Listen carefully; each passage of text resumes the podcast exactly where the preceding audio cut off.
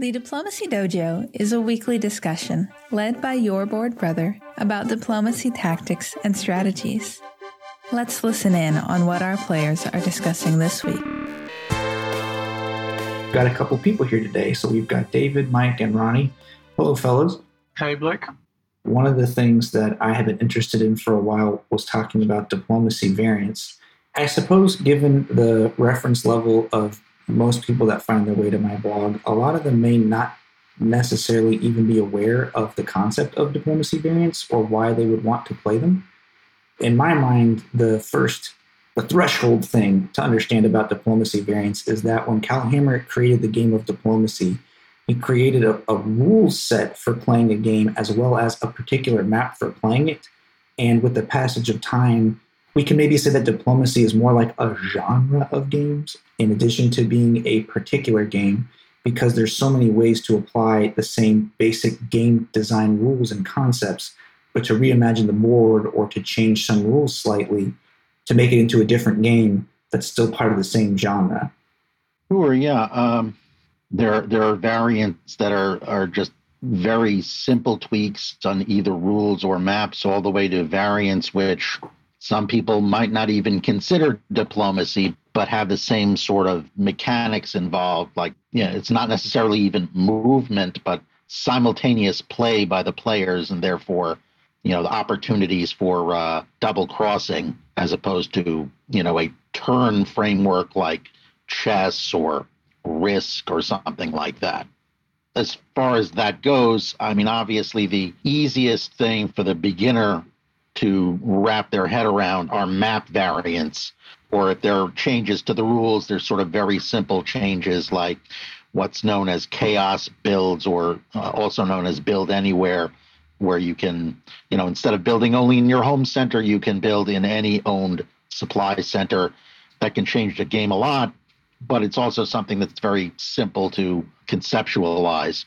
And there are plenty of variants that are only map variants or that have very simple rules changes.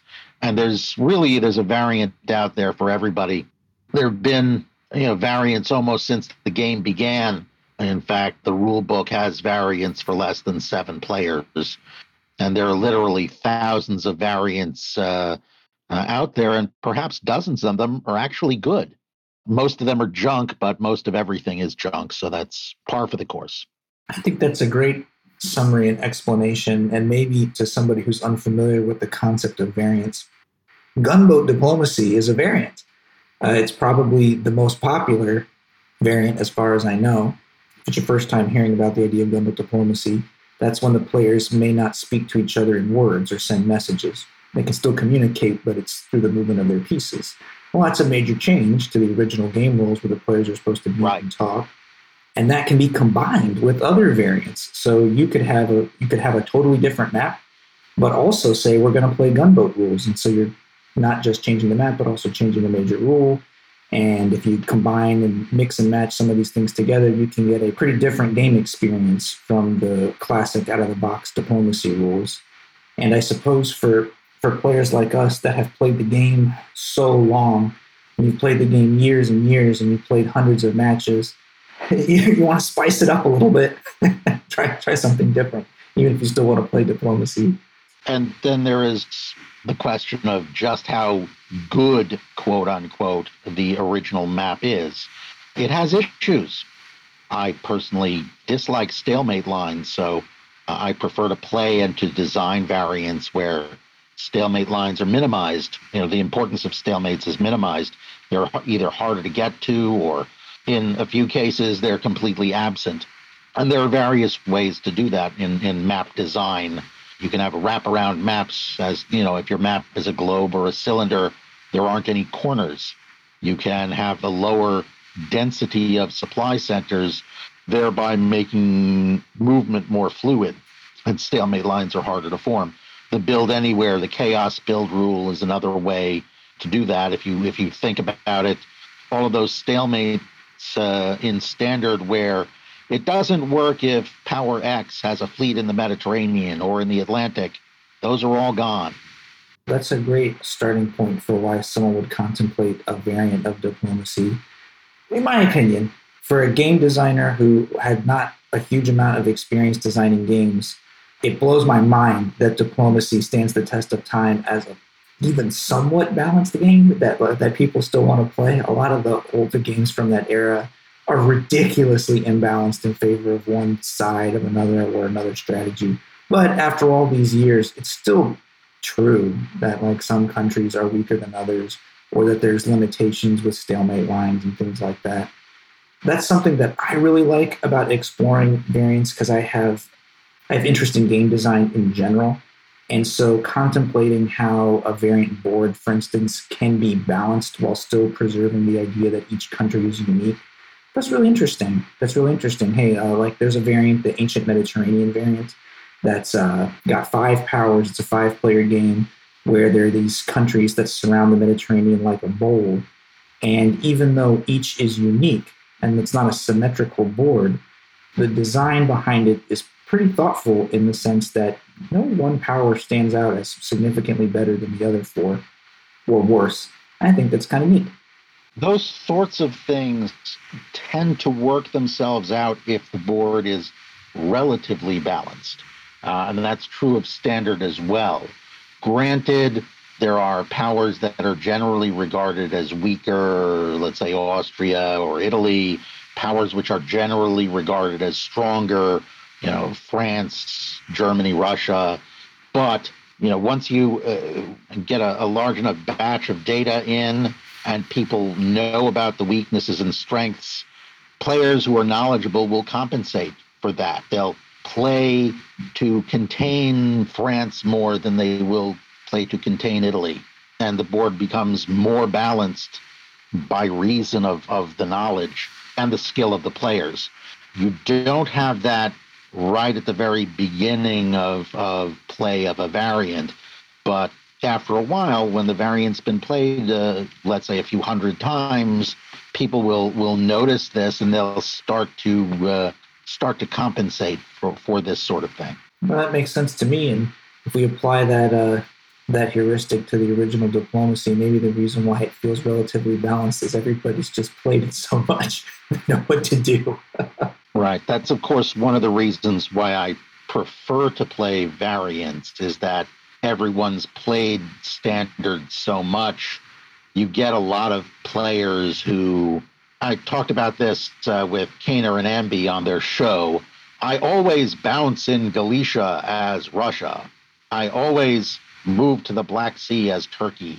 I never attack Italy when I'm France. Why? I don't know why, but you know they're rigid. They're rigid in their play, and in variants there is no best opening. Nobody has seen 20,000 you know games of worth of data in these variants and, and therefore it's it's a lot fresher. People are forced to actually think about what they're doing instead of always moving fleet Kiel to denmark in spring 1901 because i think that's the best opening and that's what i'm going to do every time i really like your point there, and I, I promise I'm going to connect up to it. Are, are, you familiar with another game published by the same publisher, Magic the Gathering? Yeah, I've never played it, but I'm, I'm familiar with it. For those of you listening who may not be familiar, it's a trading card game, but it's maybe like the Ur example being first released in 19, 1993 or something. It's been around for a long time, and a lot of the other trading card games that are out there in some way are paying homage to this game Magic the Gathering that's published by the same publisher as Diplomacy, Wizards of the Coast. And about every three to six months, they release completely new and different cards. And that's, I'm sure, to fuel their enterprise of selling people as many collectibles as they possibly can. Uh, but it has an interesting effect on the game, which is that Mm-hmm. because there's entirely new sets of cards that come out every couple of months, even though the rules are basically the same, the cards are different. And it forces you to think for yourself and think on your feet and come up with new strategies because the stuff that people did six months ago doesn't apply anymore because the cards are different. And I think there's a comparison here to what's interesting about playing diplomacy variants is that the same general concepts apply. Hey, if it's an eight player game, I need to make some allies and pick some enemies. And if you're entering your move simultaneously, all right, I need to get a read on this other player.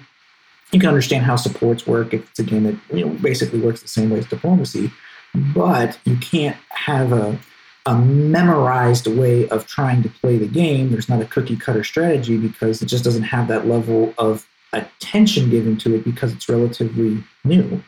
And that is ex- itself part of the fun. That's neat. Hey, we're playing this new map that no one's ever played before.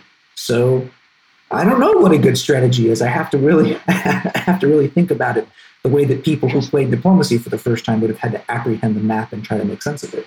Just as a by the way, there's a word I have for people who uh, always play the same opening in, in standard diplomacy as well.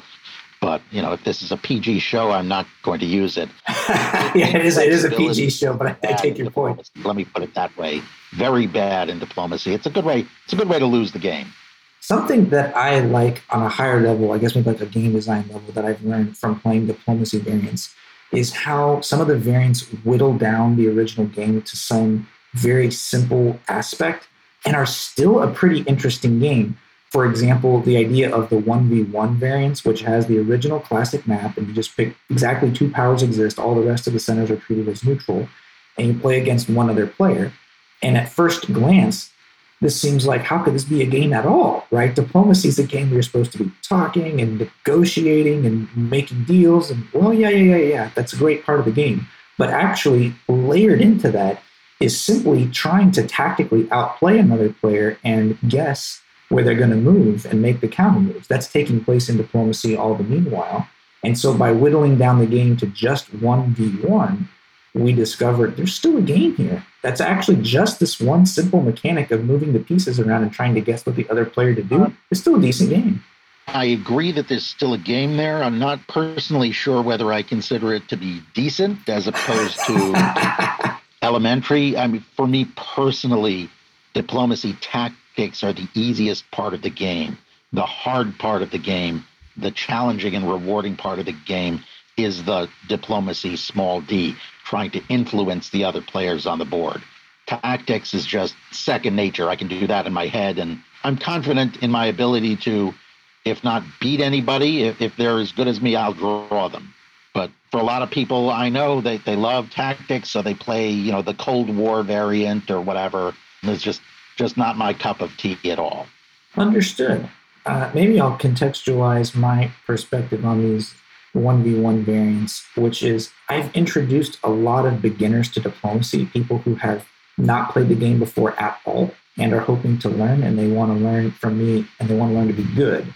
And I think that a decent technique for getting someone quickly up to speed on all the tactical stuff they need to know in order to play the game at a basic level is to play a couple of 1v1 matches on the classic map like I'm talking about. So, hey, you know, you do France versus Austria, Germany versus Italy. Mm-hmm. You play three or five of those. Okay, now I understand how all the support orders work. I understand how I can't overcome certain defenses. I understand the importance of my home As, as a teaching tool for a beginner, that's great. But, I, you know, I haven't been a beginner since 1980. So, again, not my cup of tea.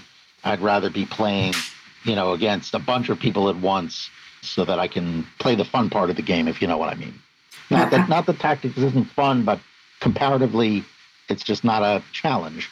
The challenge is beating the opponent's plans rather than the you know okay I I guessed right and I, I you know I was able to crack his line or something like that. Because a lot of the time, if you've got a couple of very skilled players, it just sort of comes down to a few guesses uh, as to which one of those players is going to be the winner and that's okay. There's a modicum of skill in guessing right, but you know, ultimately it's some coin flips. Well, do you like the variants that increase the number of players that can play from beyond the original seven? I tend to like larger variants. I've designed a bunch, although the latest variant that I'm working on is in fact a six player variant rather than the seven. But yeah, I mean, I, I get a kick out of very large variants uh, it's just sort of fun to interact with, you know, a dozen or two dozen people. The last large variant that I did is called Dawn of the Enlightenment. And uh, again, that brought in a lot of what I talked about. It is less dense, it's a wraparound map, there's chaos builds. Additionally, uh, a lot of the powers have supply centers all over the globe since it represents the world as of 1701.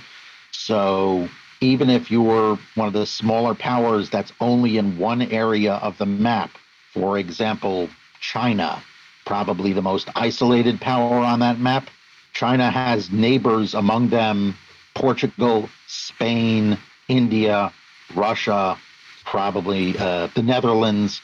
And if you've got those neighbors, you're basically going to be talking with everybody else anyway, because, you know, if Portugal is attacking you, you know, maybe you want to talk to, uh, you know, India about attacking the Portuguese centers in in Asia, or maybe you want to talk to France about attacking the uh, Portuguese centers in South America.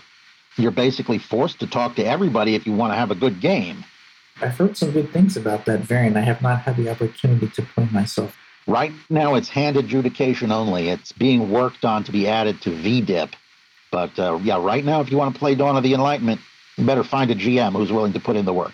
So actually, I think that's a pretty interesting thing to mention. VDIP is one of the websites that puts the effort into coding in a lot of the variants that exist out there.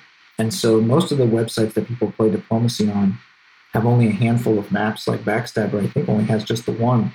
I believe Backstabbr is standard uh, map only. And then the website's pretty popular, but like VDIP's got, I don't know, maybe more than 50 variants. Is it more than 100? I think it's well over 100, actually. Yeah. PlayDip has a few, although I think you have to be a premium member there. WebDip has a few. Some of the apps have some. Uh, Conspiracy has some. Duplicity has a few. The new app that's out there called Primacy, they're aiming to have a whole ton of variants because their code is based upon porting the old Realpolitik variants over. And Realpolitik was an adjudicator that was variant friendly. So there are a few dozen old variants that are on Realpolitik that I believe Primacy is uh, aiming to bring in. A lot of platforms out there these days. Yeah, that's true. There's no shortage of apps that you can use to play diplomacy. I think it's really fun just to look at some of these maps and try to make sense of them and figure out what someone was thinking when they made it up or how they handled some weird geographic situation. I think that can be pretty interesting. Like on the classic mm-hmm. diplomacy map, there's uh, a few provinces that are completely weird, like Kiel and Constantinople, that if you play diplomacy a lot, you sort of take it for granted. But for someone who's looking at the map for the first time and trying to figure out how those provinces work, it's quite cryptic. And uh, they basically have their own little special rules, or the idea of the separate coasts on Bulgaria and Spain, for instance. I like finding out, like, hey, you know, how did this person, when they're designing the map, how do they handle, you know, the Suez Canal? How is that working out? You know, it's something that's significant in real life geography. How, how does it function in the game? Does it work like Kiel, or is it something more complicated? Or uh, in North American maps, uh, sometimes they'll make complicated river stuff that you can do. I've seen that once or twice, which is not something that exists on the original map. Right. That's something that I've run into in my variant design history. One variant that seems to be fairly popular out there of mine is Known World 901, which is basically the Eastern Hemisphere as of 901 AD and for that, what I uh, did was as an aid to movement, long before there was a Suez Canal, the pharaohs actually had a canal which linked the Nile and the Red Sea. It had fallen into disrepair for the last time, maybe a couple of hundred years before that, but you know the memory of that was still around. And basically, the original game mechanic was that uh, if you wanted to use up what would otherwise be a build, you could reopen it so that you could transfer a fleet in Egypt from the Mediterranean to the Red Sea and then out into the Indian Ocean. So instead of Egypt acting like a Bulgaria that had two coasts or St. Petersburg that had two coasts, it would act like Constantinople. And you just had to pay a uh, one center uh, penalty, so to speak. I actually do have several variants as well, which use rivers as a way of opening up more land oriented maps to more fleet action to increase the importance of fleets. A lot of the world isn't really conducive to fleet oriented variants. Uh, Europe has some fortuitous geography, and that's replicated in some other places around the world, but A lot of places you, you don't have that sort of irregular coast that lends itself to a lot of fleet play. Uh, you know, that raises an interesting question in my mind. Why do we want to design maps based on real geography or historical scenarios? There are a few reasons. Number one, typically, if you want to design variants based upon fantasy or ahistorical scenarios, like, you know, the classic Lord of the Rings variants or Game of Thrones variants or something like that, you run into intellectual property issues. A variant designer or a platform is not going to want to put in the work and put out a variant there if the lawyers for uh, Tolkien's estate, you know, send you a cease and desist letter. You're not going to see a Lord of the Rings variant anytime soon. The exception would be if you got permission from an author, then you could do it. But that's not the easiest thing in the world to do, obviously. They're concerned about their intellectual property. They may not want to be associated, their works to be associated with diplomacy. And the other side of the coin is history can give you some good ideas, and, and also it tends to attract a player base. If you do a historical variant, you're going to have people who are interested in that particular part of history, they're going to be more likely to give your variant a try. Uh, for example, the variant that I'm currently developing and playing in a playtest is called Unconstitutional. It's uh, Eastern North America as of 1800, presuming that the Constitution never got ratified. So it's got several uh, several states in the United States are among the powers. So someone with an interest in the American Revolutionary War or early American history might be interested in that. I don't want to constantly toot my own horn, so I'll, I'll throw some other people in there too. If you were uh, interested in, let's say, uh, Japanese medieval history, you might want to play uh, Ben Hester's Sengoku variant.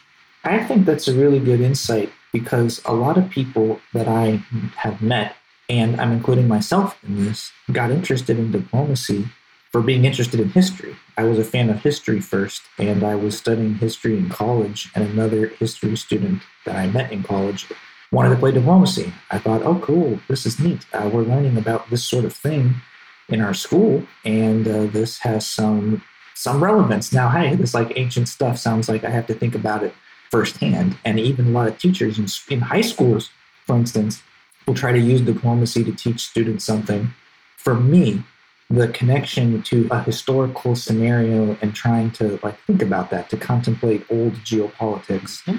is part of the fun and I, I, know that some people play diplomacy purely as a as a game or the, there's a lot of mathematicians that play and they, they don't really care about that aspect of the game most of the time but time and again i think that the variants that are interesting uh, that, that are well regarded do have some bearing in history. I mean, you mentioned uh, you didn't care to play the Cold War variant, which is a, a one-on-one game, but I think it bears mentioning that somebody wanted to imagine, hey, how can I make a variant of diplomacy that's a one-on-one scenario? I know the Cold War. That was a political, uh, you know, intrigue where it was just one side against another side, or at least it's mm-hmm. imagined to be for the game.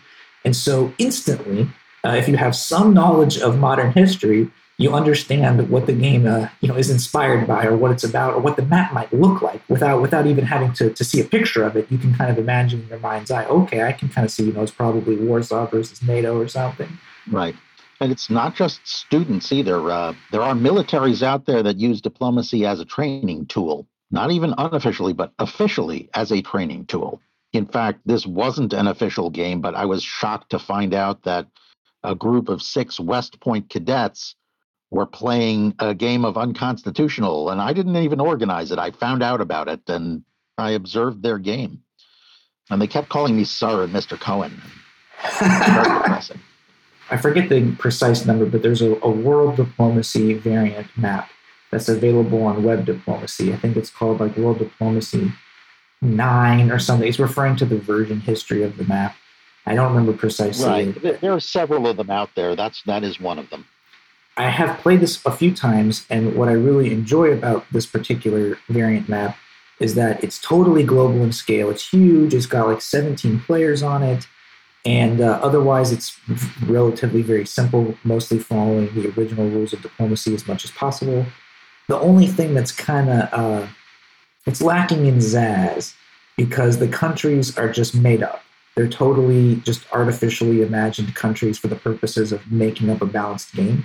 It's not based in history. Yeah. Once you lose the history, you lose a lot of the sort of background flavor. It's more difficult for me to get into it if it doesn't have the historical background. I, you know, obviously playability is ultimately king, but I strive to bring in that historical, you know, flavor. There are perfectly balanced diplomacy variants out there which are not popular.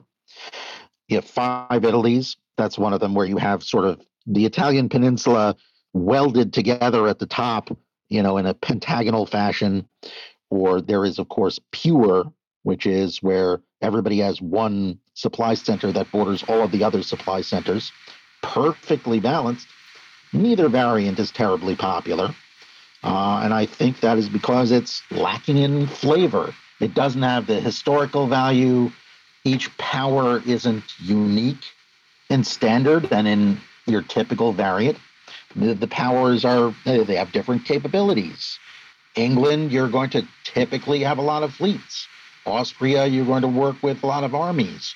Russia, you're going to be hopefully active in, in several different areas of the board.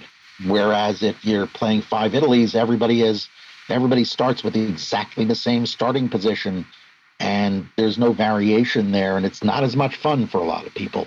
I agree. I like playing in the same game in some kind of asymmetrical scenario. Like a lot of video games, for instance, will have different characters you can play with different abilities. And diplomacy, although superficially the powers usually seem very, these are almost the same, right? They just have a couple of armies or whatever and you move them around, but their geographic position can change everything. So where you have to play, you have to think totally differently, like uh, or or to compare it to the the historical learning that we've talked about. You can read about German diplomatic concerns, geopolitical problems in the 1800s, and they say like, you know, I think we're being diplomatically encircled.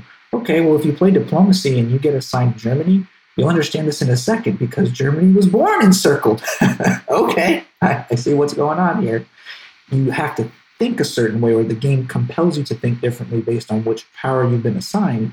And I think that's really fun and interesting. It means you can play the same game over and over, but if you play it with, the, if you get assigned a different power, uh, you think about the game differently. And if you got a variant that's got, say, you know, a dozen different countries you could play, you could play it a dozen times and still feel like you're playing it for the first time even if you're playing with all the same people. Yeah. Obviously, if you're playing with different groups of people each time, that gives you even more variety. But even if you play the same seven people, play standard diplomacy once a week or something like that, the, as long as the powers get shuffled around, the, the experience is going to be different each time. One thing that I'm particularly interested in and have never had a chance to do is I want to play what the heck is it called? The Fog of War variant which is something that you wouldn't be able to play on a physical board. You would need to have a computer or a game master or somebody because the information that's available to you of what's happening on the board is limited. So each player, I'm sure you've played, you're familiar with it, right? Uh, yeah, I'm familiar with Fog of War, yes. There's whole, all sorts of variations of Fog of War as well. In fact, there are variants out there. They're obviously one off variants where it's not only Fog of War, but it's a map that's specifically invented for that particular game. No one even knows what the outline, so to speak, of the map looks like. If you're Whoa. playing on the standard map, you know, you may not know who's in St. Petersburg, but you know St. Petersburg is up there. There are people who have designed one-off maps where, you know, they plunk you down in a supply center and you not only don't know what's going on, you know, three spaces away to the northeast. There may not even be three spaces away to the northeast. You just don't know. You have to go there to find out or talk to people and let them tell you, and which they may be lying about, of course. That sounds awesome. I had not heard of that before. That sounds really cool. Yeah, obviously that's a human adjudicated item. uh, that's not going to be uh, run on your regular uh, diplomacy platform. I promise this is connected. Are you familiar with Settlers of Catan? Yeah, I've, I've played it in the past. I haven't played it too often, but yes. Okay. Yeah, that obviously the map changes every time there because it's you deal out the tiles and you have many many different possible combinations of maps there. That's exactly what I was thinking. And to expound on that a little bit, that game's got a gazillion expansions that you might we might use the term variant to refer to these different expansions that are available to the game. But one that I really like mm-hmm. is a version where um, a rule set. I forget the name of it, but you need the Seafarers expansion to play it, where you put a little border of water around the starting island, and then if you sail off, you lay down new tiles uh, during the gameplay because you discover new land that's beyond the island. And that's probably my number one favorite way to play Settlers of Catan. And so your story about playing a variant of diplomacy where you sort of discover the map while you play sounds like so much fun. Right. Again, that's a lot of work for a GM. yeah, I uh, bet. There, there are of course also games out there which, you know, whether you want to call them diplomacy variants or not, they border on diplomacy where there are no maps at all. I designed a game many years ago that emulates forming a government in a parliamentary democracy where you negotiate with other political parties uh, and you assign ministries to them, and there are points assigned to that. To make it interesting, you have certain ministries that you in secret assign more value to. So nobody has all of the information as to how valuable the ministries are. And, you know, you attempt to form a government and then everybody sort of adds up their points. And the kicker is that each of the political parties has a different number of members of parliament. And you have a multiplier so that the smallest party will get its point score multiplied by a much larger number than the largest party. So that evens out I'm the little party. I, I, you know, I only have one ministry, but I only have 10 members of parliament. So my score is multiplied by 10 compared to the party that has 100 members of parliament. I and see. That's been played a few times. It's arguably a diplomacy variant, but not really because there's no map. But it equates to simultaneous movement. People can lie to each other. It's just in a different milieu. Well, that sounds awesome. Since I I have myself pondered about ways to replicate the political aspects of diplomacy without needing to understand the board. And it sounds like that variant or whatever, this game that you designed yourself uh, with that idea in mind. I can shoot it over to you. It's it's a pretty simple rule set. It sounds awesome. Like one of my favorite games, hands down, is the original rules for the game Mafia, which has a bazillion different ways of playing, and then it's mostly been learned by word of mouth. There are a bunch of cloned versions of that game out there. I've heard of it. I've never played Mafia. Oh, wow. Okay. So, in its purest form, it's a simple limited information game in which there are two teams. And about one third of the players know which team that they're on the Mafia team and two thirds of the players know that they are on that they are on the uh, the team of the citizens or whatever. They're just they're, they're not the mafia. The job of the citizen players is to discover who's in the mafia. The mafia know who's in the mafia. Their job is to remain concealed.